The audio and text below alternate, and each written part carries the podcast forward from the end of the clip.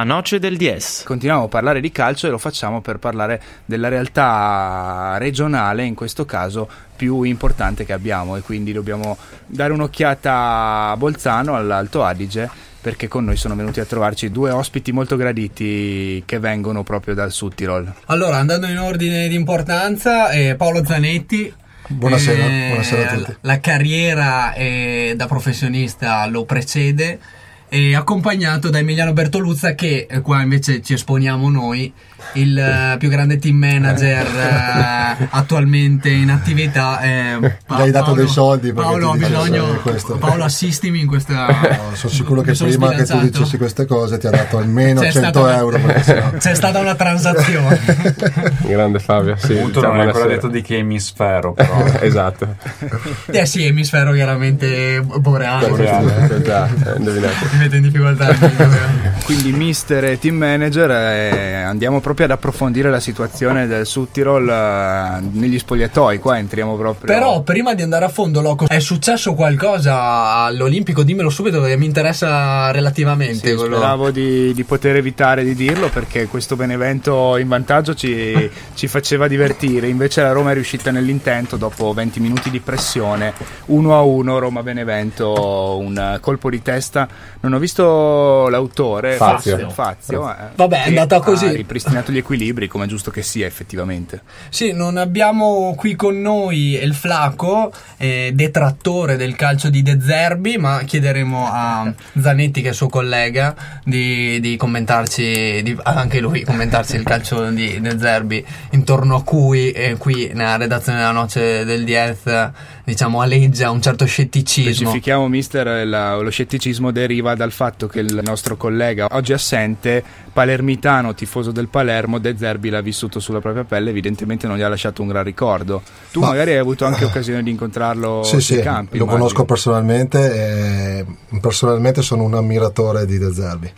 Che a Foggia ha fatto benissimo. Assolutamente sì. Abbiamo proposto un calcio in Serie C che è di un'altra categoria. Assolutamente ci ha fatto divertire tutti è evidente che non so se questo tipo di calcio possa pagare. Poi, no, possa farlo in Serie A con un materiale umano ben diverso. Ecco. Diciamo che le perplessità nostre arrivano tutte da lì. Eh, sulla, immaginavo che ti riferivi a questo, eh, sono più che, che capire. Il bel calcio ci piace sempre, poi il materiale è quello che è, bisogna anche scontrarsi con la realtà e loro a Benevento mi sa che si stanno scontrando abbastanza duramente al momento. Esatto, dopo questi eh, molteplici excursus, spero di non aver messo in difficoltà i nostri ospiti, dicevamo né troppo in basso né troppo in alto per parlare di Serie C, dalla Serie C comunque passa, almeno per quelle che sono le indiscrezioni intorno al maremoto FIGC, la possibilità di rilanciare il calcio italiano che come sapete vive il momento più basso, almeno a livello... Eh, di nazionale. Dico che passa dalla Serie C in rilancio perché la proposta più altisonante che abbiamo sentito è quella di inserire le, primave- le attuali primavere, eh, formazioni B, nel campionato eh, di Serie C per dare spazio chiaramente ai giovani. Cosa ne pensate Paolo? Cosa, cosa ne pensa prima Emiliano? No, io so che questa mi sembra, da quello che ho capito, è una volontà soprattutto della società di, di, di, di serie, serie a. Di Serie A. Dopo c'è ancora non è stata attuata, anche perché secondo me c'è ancora un po' di difficoltà nel capire come dovrebbe essere regolamentata la cosa, perché si parla poi di possibilità di passare campionato, non facendo classifica a queste squadre, quindi secondo me non ho ancora studiato bene come farla, nonostante in altri campionati ci sia, ci sia già questa cosa. In Spagna, per esempio, in Spagna, sì. accade. Già Paolo, la serie... i, i giovani in, in C? No, in giovani in C ci sono, ci sono già, non è che non ci sono, eh, ci, ci, sono già, è evidente che si sta cercando un sistema per alzare un po' il livello del nostro calcio. Eh, se, se, può essere questo, ben venga, e come diceva giustamente il mio grandissimo team manager. Eh, è importante però non, non falsare il campionato, ma magari con squadre che non possono retrocedere mentre con altre che magari fanno grandissimi sacrifici per mantenere la categoria si rischia di entrare in una situazione un po' scomoda. In fondo quelli già pronti per disputare la, la, Serie C spesso e volentieri finiscono in prestito in società appunto di categoria e quindi già hanno l'opportunità di disputarla e di crescere senza dover fare questo, questo nuovo rinnovamento delle regole che già dopo questi playoff eh, tantissime squadre, dopo la riforma di due anni fa, continuano a essere sconvolte. No? Eh, la Serie C è forse quella, la serie più sperimentale di tutte. Voi Giusto. che la state vivendo, come, come, vivete questa situazione? Sì, sì, è così, eh, sia per i giocatori sia per gli arbitri e sia per gli allenatori. Adesso si inizia anche ad, ad abbassare un po' l'età anche da, da quel punto di vista. Io penso di essere uno degli esempi insomma, più, più, giovane, più concreti, essendo il mister più giovane insomma, della, ecco, quindi non di, volevo di, di tutti precipitare nelle statistiche perché dopo parleremo di NBA, quindi ce ne avremo le orecchie piene, ma eh, immaginavo perché la prima esperienza da eh, primo allenatore. Sì, esattamente. Dopo aver fatto il secondo a Ho fatto due anni secondo a, sì, a Reggio Emilia e la Reggiana e, e poi un anno di Beretti alla Reggiana. E a proposito invece di squadre che fanno fatica a mantenere la categoria, visto che sei nato cresciuto calcisticamente nel Vicenza, è la, la, la, la questione che una, un'altra delle questioni Dolorosa, che ha tenuto banco. Stiamo iniziando do- subito con le domande sì, dolorose. sì, però visto che abbiamo una persona informata, diciamo, sì, sui eh. Io, io che sono di Vicenza, insomma, so che non è una questione che nasce ora, ma è una questione che si protrae da almeno un decennio. Già, già quando c'ero io, ehm, dopo che gli inglesi che erano venuti a comprare la società hanno, l'hanno venduta, cioè, ci sono state un susseguirsi di, di, di, di annate con debiti importantissimi, almeno mi sembra due o tre retrocessioni, poi ripescaggi, insomma situazioni difficili. È chiaro che è una società che ha un bacino d'utenza impressionante eh, con eh, tantissime persone che vanno allo stadio. Una storia. Oltre una, una storia, importante alle spalle e questo ha sempre portato un po' a voler salvare la situazione dove in realtà è una situazione morta già da molto molto tempo. Quindi io da, da tifoso non ti dico che spero che, che finisca, però eh, anche per rivedere il Vicenza in... Eh, in categorie dove più merita più di, di, essere, eh,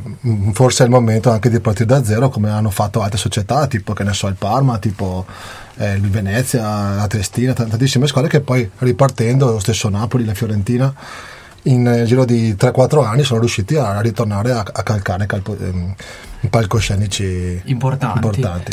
E hai, fatto l'esempio del Parma che comunque si sta complicando la vita, hai, hai parlato di una gestione straniera che è iniziato, eh, diciamo... Beh, il molto grande avversario, avversario delle, delle, gestioni, gestioni straniere. straniere.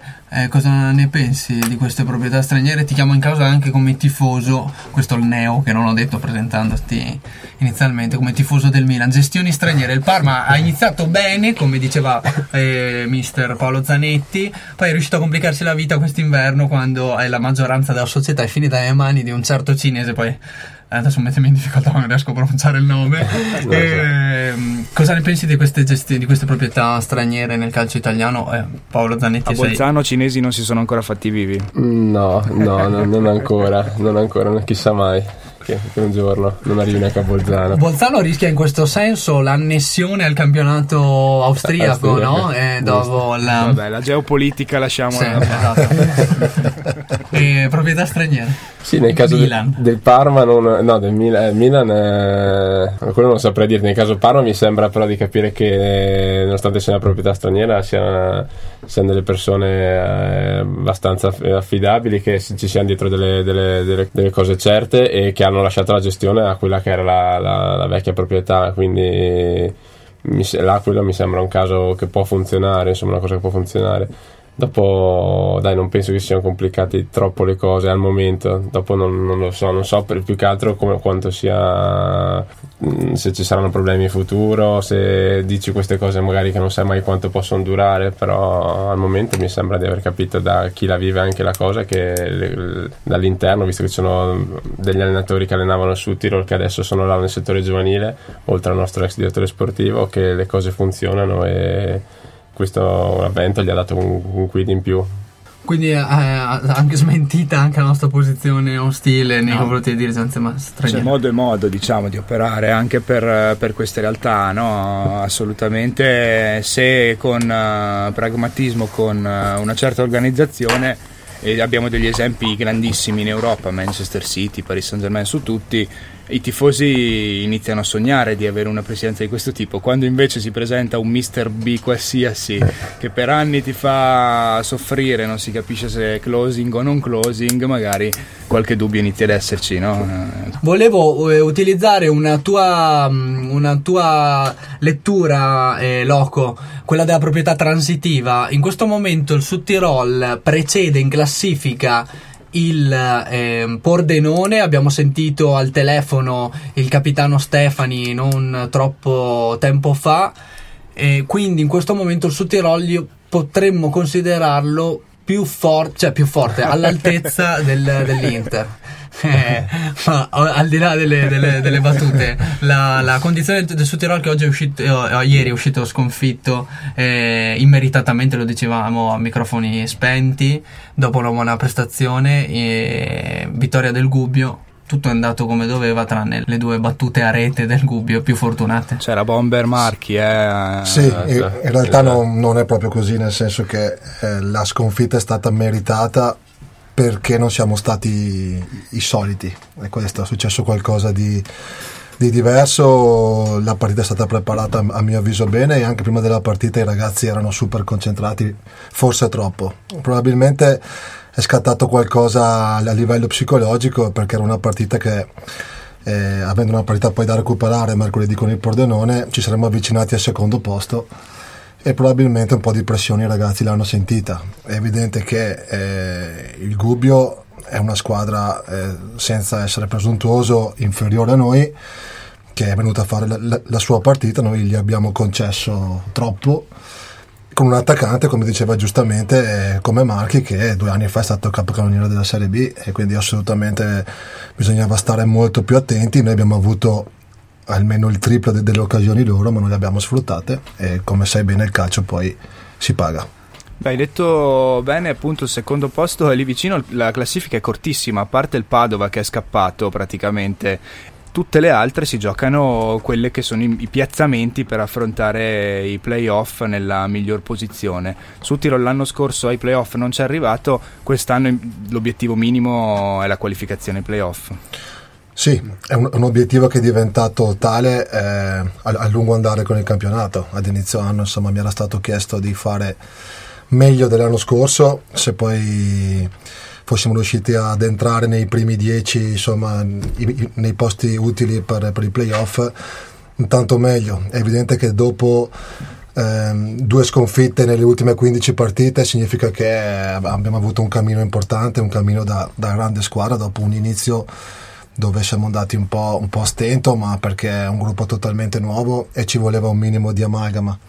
Ora è evidente che i riflettori sono puntati anche su di noi e le altre squadre hanno molto più rispetto di noi rispetto a quello che avevano alla, all'inizio.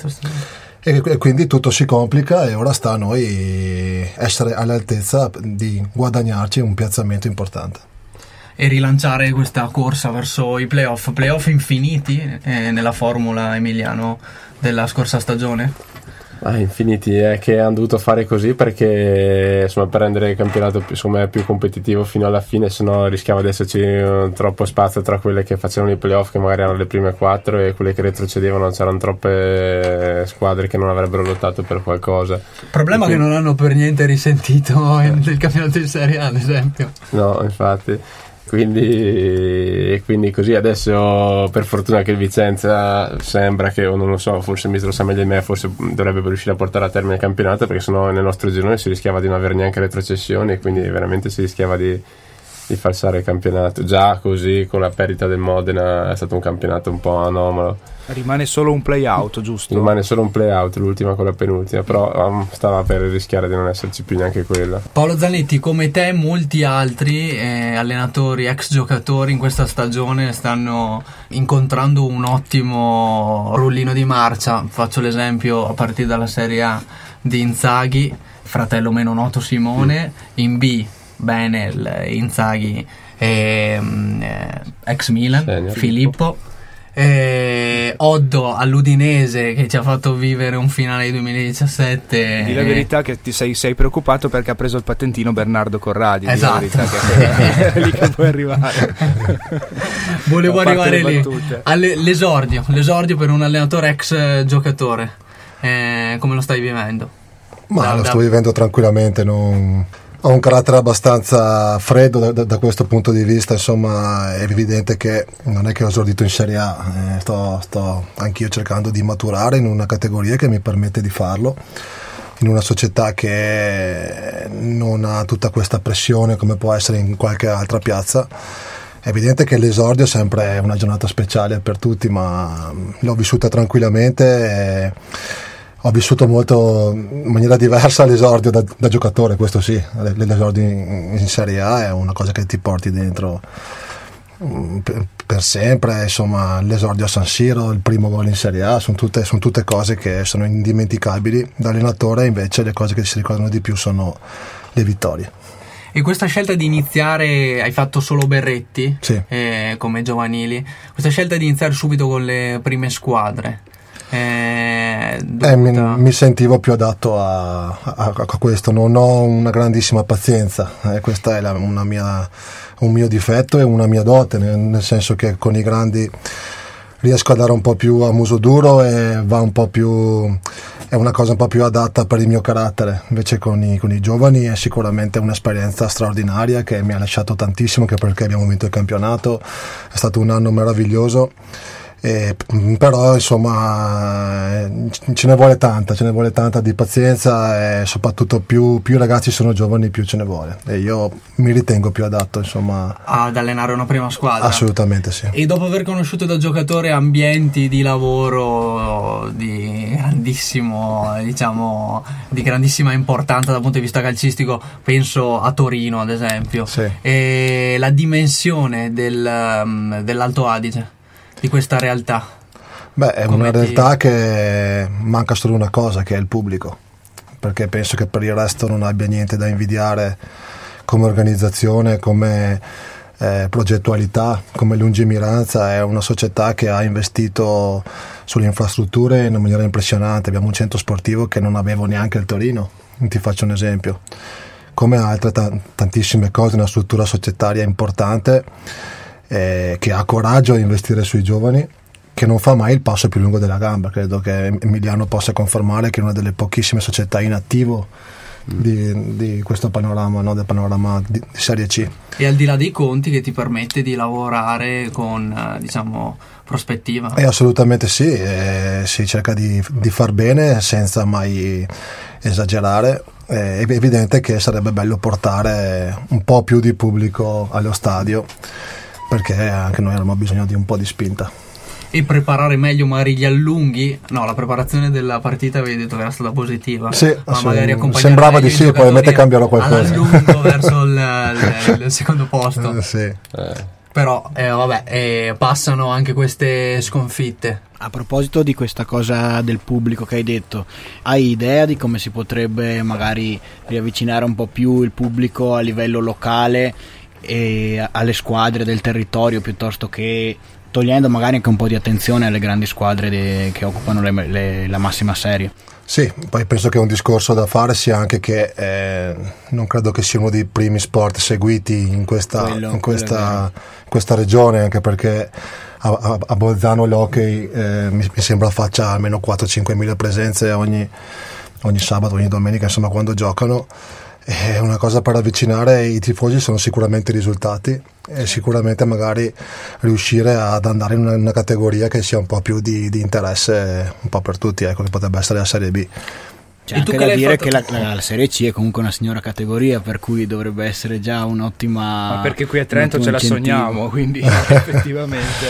Evidentemente dobbiamo fare qualcosa in più. Tu che l'hai fatta da giocatore, eh, il, l'Alto Adige sarebbe pronta per il campionato di Serie B eh, tolte le 22 squadre quindi diciamo c'è spazio per tutti nel campionato cadetto eh, a livello societario sì senza ombra di, di, dubbio è evidente che poi dopo ci saranno da, da, fare degli investimenti ingenti dal punto di vista dell'organico, dal punto di vista, ma questi sono altri discorsi. Per quello che è la struttura societaria e le infrastrutture, assolutamente sì. E in più ora saranno, inizieranno anche i lavori dello stadio, quindi sarà messo anche a nuovo il, il, druso. Il, il, druso. e quindi si, si, preparerà insomma ad un futuro che tutti quanti si spera che sia in categorie magari diverse. Ma c'è e... una programmazione su questa cosa o cioè, la società ha fatto un programma di salire di categoria? Cioè si è fissato un obiettivo? Beh, con questa cosa anni, penso o... sia giusto che risponda un dirigente visto che Champions è qui. League entro il 2018. esatto, no, sicuramente l'ambizione è quella prima o poi di riuscire a farcela. Eh, al momento non, non, diciamo, non riusciamo a dire l'anno prossimo vogliamo provarci e, e, magari fare, non so come può aver fatto, sto pensando, o un Pordenone quest'anno o altre società, che magari, o il Pisa, prima mi faceva vedere il mister la rosa del Pisa, è una cosa impressionante. Difficilmente noi adesso come adesso possiamo pensare di dire l'anno prossimo facciamo un investimento che andiamo se- per andare in Serie B. E come diceva il mister non facciamo mai il passo più lungo, per, più lungo della gamba quindi Anche perché chi l'ha fatto eh. spesso e volentieri poi è finito pagato. male eh, esatto e spesso quando leggo intanto anche sui post dei tifosi così si lamentano di questa cosa perché dicono che quest'anno è il momento di investire investire però insomma se non ci sono le possibilità mm, sicuramente è una scelta che non fanno dopo non si sa mai, magari l'anno prossimo arriva un cinese, no, o no, scherzo, arriva un nuovo imprenditore così certo. che si affianca a quelli che già abbiamo e magari riesce a fare a fare ad investire di, investire più, di più, Sempre Però... meglio essere realisti che poi comunque non è quello che devono eh. fare i tifosi che, eh, lo so, ma spesso ci dicono cavolo sono vent'anni siete in Serie C quando è che eh, non, è così, non è così semplice e a proposito di quello che diceva prima il mister, abbiamo visto che eh, il divario tecnico e un po' generale che c'è tra la Serie A e la Serie B è abbastanza importante perché abbiamo visto come negli ultimi anni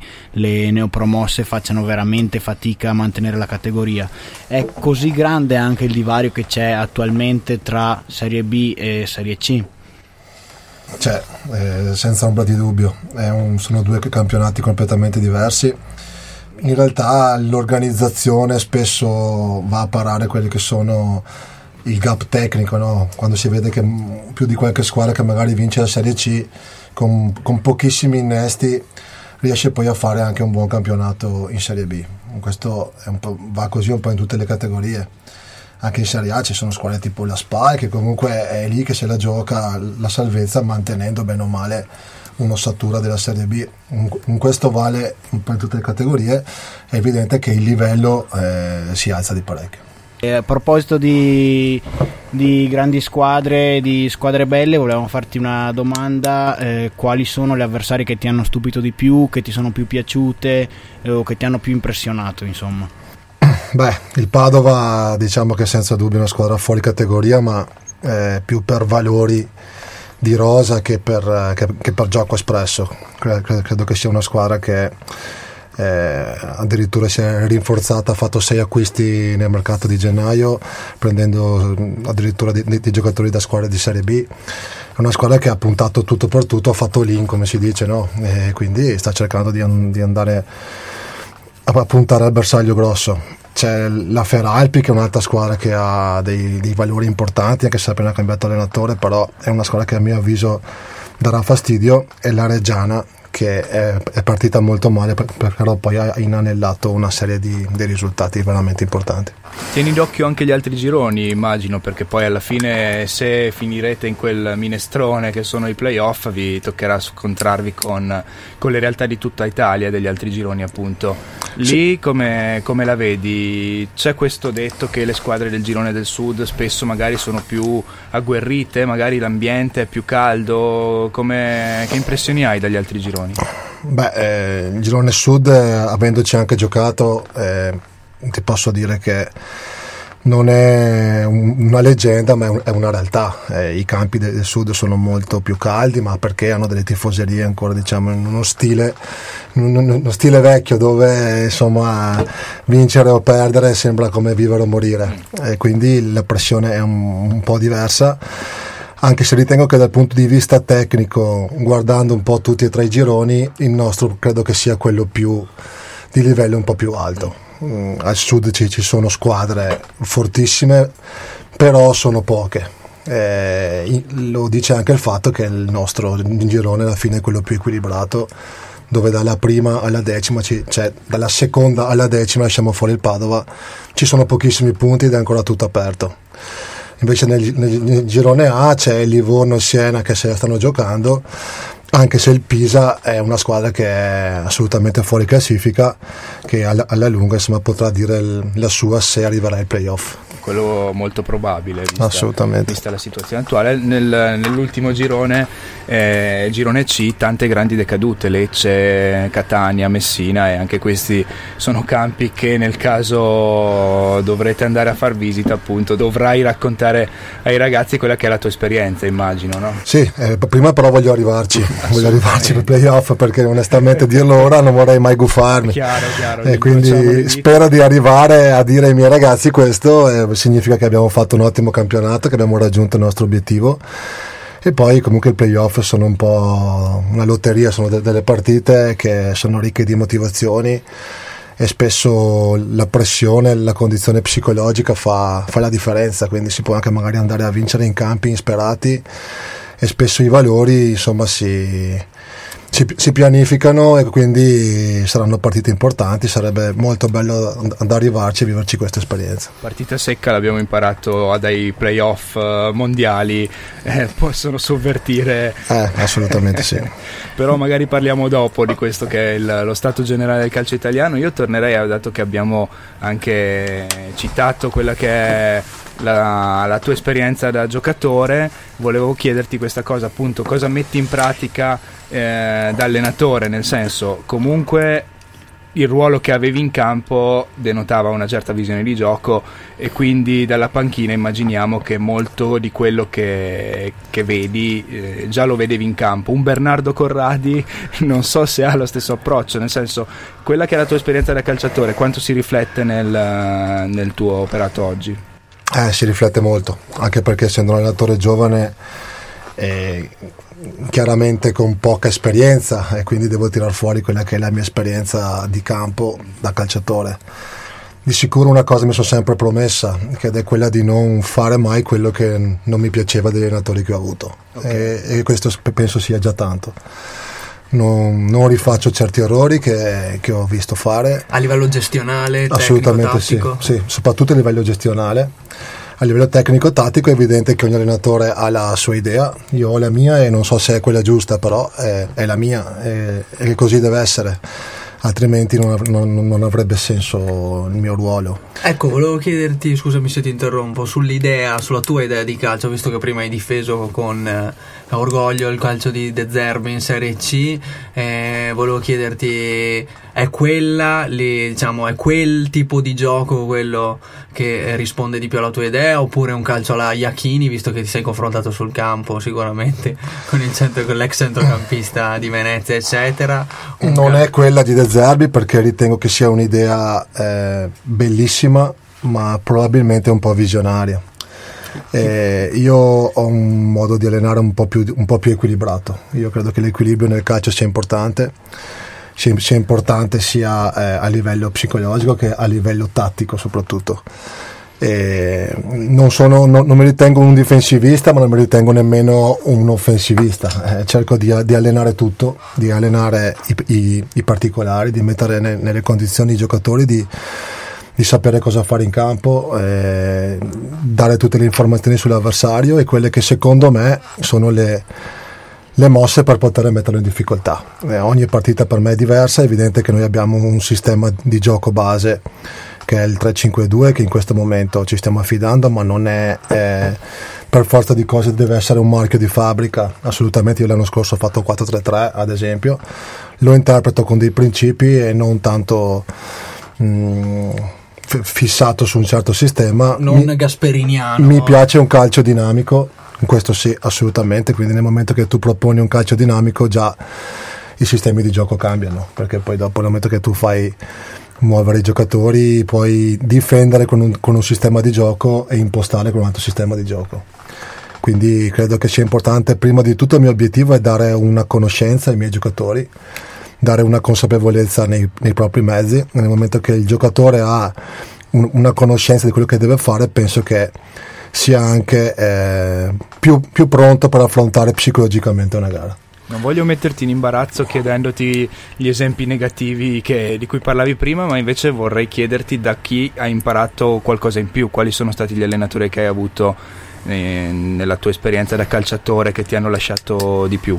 Allora, io ho avuto 26 allenatori, quindi sono tanti, perché avendo giocato spesso per non retrocedere, sai, eh, nel calcio si usa che come le cose vanno male, prima a pagare cambia allenatore. Ho fatto delle annate che ho cambiato anche 3-4 allenatori, 5 direttori sportivi, ho fatto delle, robe veramente assurde e ognuno ho cercato di prendere qualcosa di positivo e, e, e di negativo. È evidente che eh, Mandorlini per me è stato un allenatore importante, che è un allenatore che poi si è, si è evoluto nel corso degli anni, anche lui all'inizio della sua carriera quando era a Vicenza puntava tutto sulla fase offensiva e praticamente non curava mai la, la fase di, di, non possesso. Che fa strano a chi l'ha conosciuto più recentemente come allenatore del Verona, che è diventato esatto. quasi l'opposto di quello che era inizio carriera. Esatto, credo che poi dopo eh, un allenatore abbia la sua evoluzione, dipende molto il materiale che hai, dove stai allenando, certo. Per quale obiettivo stai allenando, eh, credo che sia anche intelligente farlo eh, credo che sia importante che un allenatore sappia allenare in tutte le situazioni, in attacco, in difesa, per salvarti, per vincere, credo che, che faccia parte di un bagaglio che, che, sicuramente fai con l'esperienza, ma essere integralisti da, da un, di, di, un sistema di gioco o di una filosofia credo che sia eh, più una cosa negativa che positiva. Diciamo che la, la rigidità non va mai bene. Assolutamente no, eh, a mio avviso no. Volevo fare una domanda secchissima al mister perché la domanda del loco prima era un po' più generica e invece volevo una risposta proprio precisa. Fare il centrocampista aiuta l'approccio al, a diventare allenatore, facilita l'approccio a quel mondo eh, più di quanto eh, non aiuti per esempio a fare l'attaccante o qualsiasi altro ruolo in campo?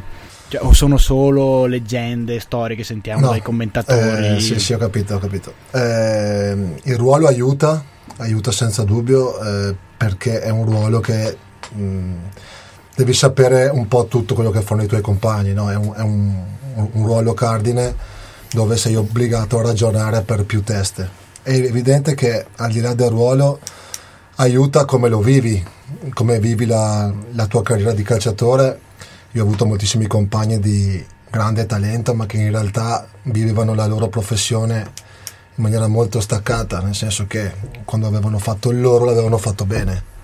Io questa passione di allenare ce l'ho sempre avuta dentro, ho sempre pensato che un giorno mh, mm, potesse essere la mia strada e, e, e quindi aiutato da, da ruolo, però mh, mm, tante cose le ho fatte anche mie perché ero predisposto quindi mm, questo è un po' il concetto che non significa che uno che, fatto, che è stato un grandissimo calciatore debba per forza essere un grande allenatore o viceversa, insomma, o uno che non ha mai giocato non possa fare certo. l'allenatore. È evidente che l'allenatore è un mestiere, il calciatore è un'altra, ti può aiutare quell'esperienza e il ruolo se sei predisposto a farlo. Certo, quello sempre. Maradona è un esempio comunque. Eh. Ce ne sono diversi. Sì, ma in Argentina poi c'hanno quelle questioni familistiche a livello di convocazioni, un casino. Quello è una, è una, una, una realtà a parte. Sì, eh, io chiuderei ragazzi, poi vi lasciamo liberi alla vostra serata. Eh, chiuderei con quel tema spinoso che cui avevo accennato prima della canzone. Eh, mister hai anche indossato la maglia dell'Under 21 da, da sì. giocatore, quindi immaginiamo che anche comunque come tutti noi tifosi della nazionale sei rimasto bruciato dalla mancata qualificazione al mondiale. Cosa, cosa ne pensi anche adesso a freddo? Eh, e cosa ne pensi della situazione che sta vivendo la federazione che comunque non ha ancora trovato una soluzione stabile? Di Biagio traghettatore sembra molto provvisoria come idea. E oltre se posso permettermi di chiudere la domanda a queste questioni già ampiamente trattate eh, da, più, da più parti sarebbe bello anche avere la vostra prospettiva da insiders su ciò che secondo voi manca in questo momento al movimento calcistico italiano in generale. Eh, qual è il problema principale che abbiamo. Ok, allora parto vai, dal, dal sì. finale. Allora, io penso che questa è una visione mia personale, eh. attenzione. Chiaramente ci basiamo, la domanda è proprio basata okay. sulla vostra esperienza. Io penso che il primo problema è che in, nel calcio italiano ci sia troppa politica. Credo che questo sia um, un, un aspetto che si va poco di meritocrazia, poco di, di gente che ne sa di calcio e si va molto su altri discorsi che probabilmente sono anche più grandi di me, non mi metto nemmeno a, ad affrontarli. È evidente che eh, quando si, si, vede elezioni, pff, tutte situazioni, sembra una campagna elettorale, è un po' triste perché alla fine il calcio è uno sport molto semplice, uno sport molto bello, uno sport che puoi fare nel cortile di casa come in un prato, come non... e secondo me si è persa un po' questa questo modo di, di, vederlo che è un po' come sono cresciuto io. E la prima cosa che ti insegnano a, a Coverciano è l'importanza ora degli allenatori, ma per un motivo molto semplice, che una volta come tutti noi, siamo più o meno coetanei, giocavamo nel cortile di casa in mezzo a mille ostacoli, questo ti permetteva di sviluppare delle capacità motorie eh, impressionanti, no? dovevi saltare il marciapiede, attenti alla macchina, attenti... cioè sono tutte cose che un bambino cresce. Ora un bambino per diventare un, un, un giocatore va alla scuola calcio, paga 500 euro all'anno per fare due ore di calcio a, a settimana. Io penso che sia questo che manca, manca la base. È evidente che questo non si può cambiare perché eh, la vita sociale va avanti e le cose cambiano ora i, i, ragazzini stanno molto di più sul, sul, sul, telefonino, sull'iPad a giocare. Io passavo 10 ore con gli amici al campo. E questo, e questo, è tutto allenamento e c'è poco da fare. È evidente che l'importanza ora dei tecnici diventa fondamentale. E, anche lì, in tantissime società, non solo professionistiche ma anche dilettantistiche, dove si parte a, ad una crescita di un, di un piccolo ragazzo, spesso ci, ci, si arriva non per qualità, ma ci si arriva per amicizie, per politica, per eh, gente che non ha il patentino, gente che non ha conoscenze. E credo che, che poi dopo lo paghiamo in termini di eh, nazionale A, perché alla fine è tutto un percorso e in questo momento siamo inferiori, a livello tecnico siamo inferiori a tantissime squadre, i campioni non ci siamo più è vero che abbiamo vinto i mondiali non tanti anni fa, ma, ma, ma se guardiamo i campioni che c'erano dentro quella squadra, è impressionante, fai un confronto adesso, diventa duro anche pensare per il futuro prossimo trovare una squadra che, che sia almeno a quel livello. Quindi credo che c'è da farsi un grosso esame di coscienza a tutti e ritornare molto di più al semplice. Siamo d'accordo. Assolutamente dobbiamo restituire alle strade il calcio, vedremo un po' come farlo.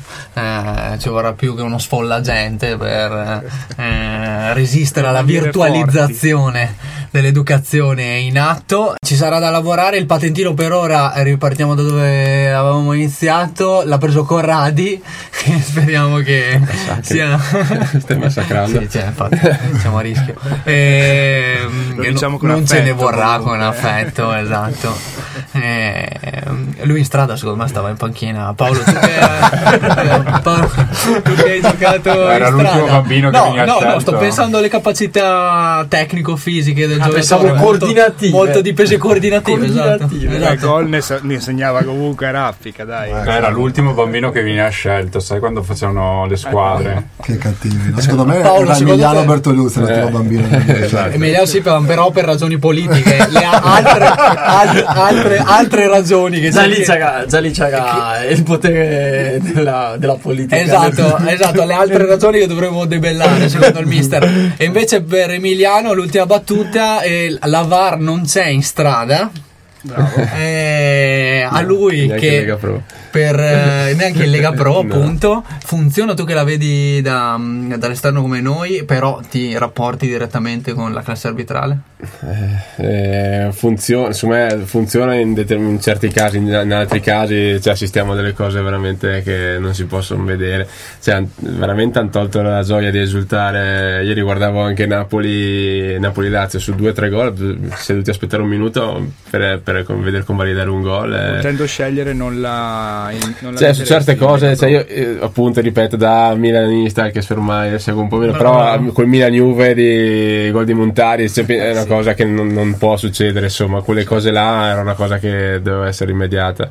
Su altre cose, insomma, diciamo che perdere 5 minuti per una decisione, insomma, non, non va. Insomma. Sei di massima d'accordo eh. con, Inza- con, Simone Inzaghi eh. che si è più volte lamentato del fatto che gli hanno tolto la gioia di esultare. Eh.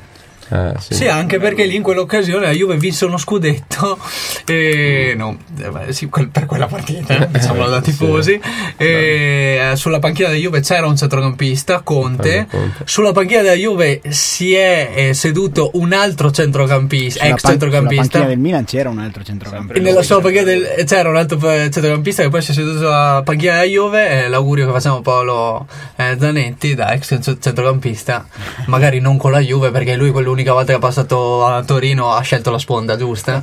eh, però gli auguriamo di questo, questo scudetto, magari. Certo. Ringraziamo i nostri ospiti, troppo gentili di essere stati con noi e coraggiosi nell'aver preso posizioni eh, di tutto riguardo. Grazie Paolo Zanetti, mister dell'Alto Adige, in bocca al lupo perché possa arrivare presto come ci ha detto microfoni spenti Emi in categorie che, eh, più importanti e ad Emiliano che possa finalmente essere riconosciuto magari a livello di nazionale visto che stanno componendo lo staff eh. come team manager grazie, grazie. speriamo di ripoterci sentire verso fine stagione con eh. ottime notizie per voi più, più, che volentieri speriamo, ragazzi. grazie mille grazie, grazie mille grazie, grazie.